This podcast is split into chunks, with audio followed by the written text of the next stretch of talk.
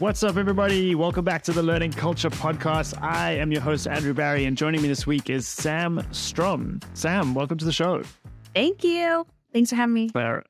This is going to be, this is again, as everyone knows, a little teaser for the main episode. Sam and I have just wrapped up recording a really fascinating conversation around what's going on in the market right now uh, and and how enablement can play a role in all of this, and how to get the most out of enablement if if you are investing in that as a role. Uh, but for this teaser episode, Sam, we've got five questions, and you just give me the first thing that comes to mind. Okay. Ready? All right. All right. So, what is when you I'm trying to think how to frame this because you're you're in a consulting role. You're going to work at lots of different companies, but I guess yeah, let's just kind of in that context what is like the number one soft skill that you prioritize when you start uh, an, an engagement with a company? Oh, that's a good one. I would say um, building trust. Uh, yeah. Yeah. That well, actually, leave it right there because okay. we get into that as a as a as a subject so nicely okay. in the main episode. So that's a beautiful teaser. Actually, we we there's a part in towards the end where we talk about trust and how you engender that in others, and that's I think it's brilliant. People, everyone listening should definitely check that out. Um, all right. Second question: How do you get leadership to buy into ideas and initiatives that you want to roll out at these engagements? Um, showing ROI, I think, is the biggest one, yeah. and back to the trust. So once they trust you, it's yeah. a lot easier. Yeah, and how do you show ROI?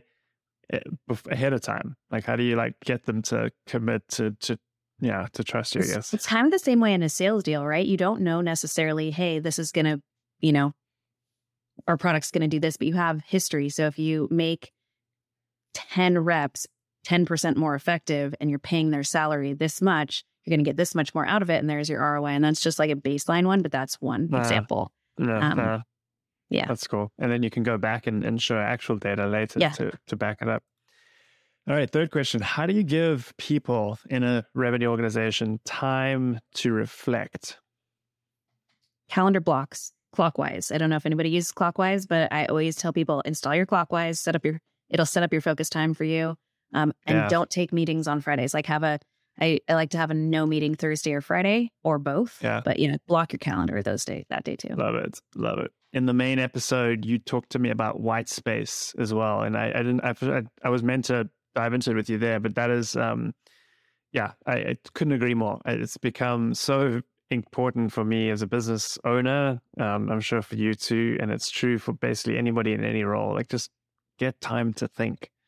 Uh-huh. Um, all right, question four: How do you encourage people in a rev org to teach each other? Oh, that's a good one. So it depends. Um, aligning on a goal is a really good one. Um, uh, or showcasing from an enablement perspective, showcasing specific reps who are doing really well, having them present what they've done um, uh, is another way so that you can have people learn directly from your top selling reps. I love that. I like aligning on a goal because it.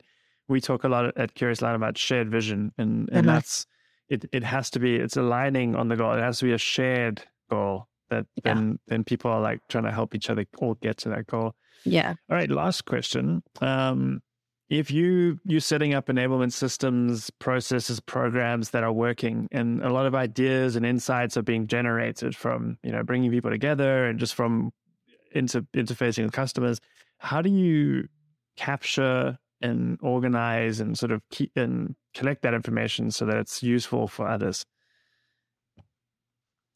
I do a lot of deck work. I put things in decks to be like, hey, here, just because I know that's how a lot of execs understand materials.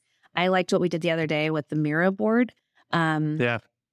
I need to be more collaborative and do stuff like that, but I take a lot of notes and then I put it into a deck form or or like a working doc to be like, here's the doc, here's what we're trying to accomplish, here's like what's going to go into. But I do a lot of like, yeah, briefs and decks. Mm, love that.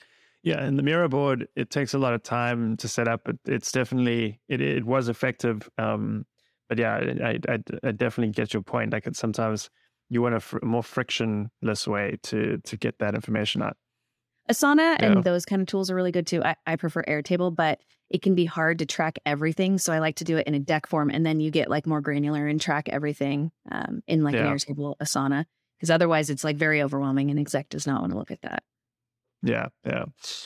Um, all right. And the Miro board reference that we just said is a reference to a pretty exciting project that we're working on.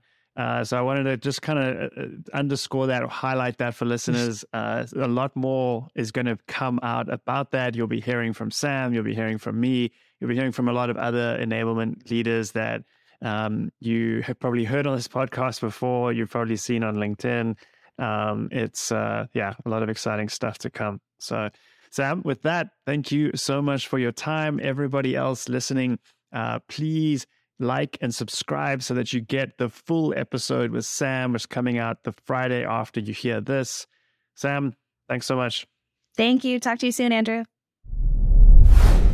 Hello, hello. I hope you enjoyed that episode. It's Andrew again with a quick message. If you'd like to support the show, the best way to do that is to leave us ratings and reviews where you listened. If you're on YouTube, hit the like and subscribe buttons and feel free to leave a comment. We love hearing from our listeners and viewers.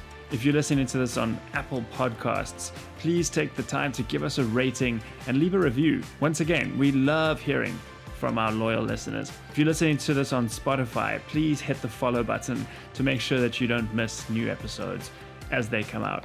See you next week for another episode of the Learning Culture Podcast. Thank you for listening.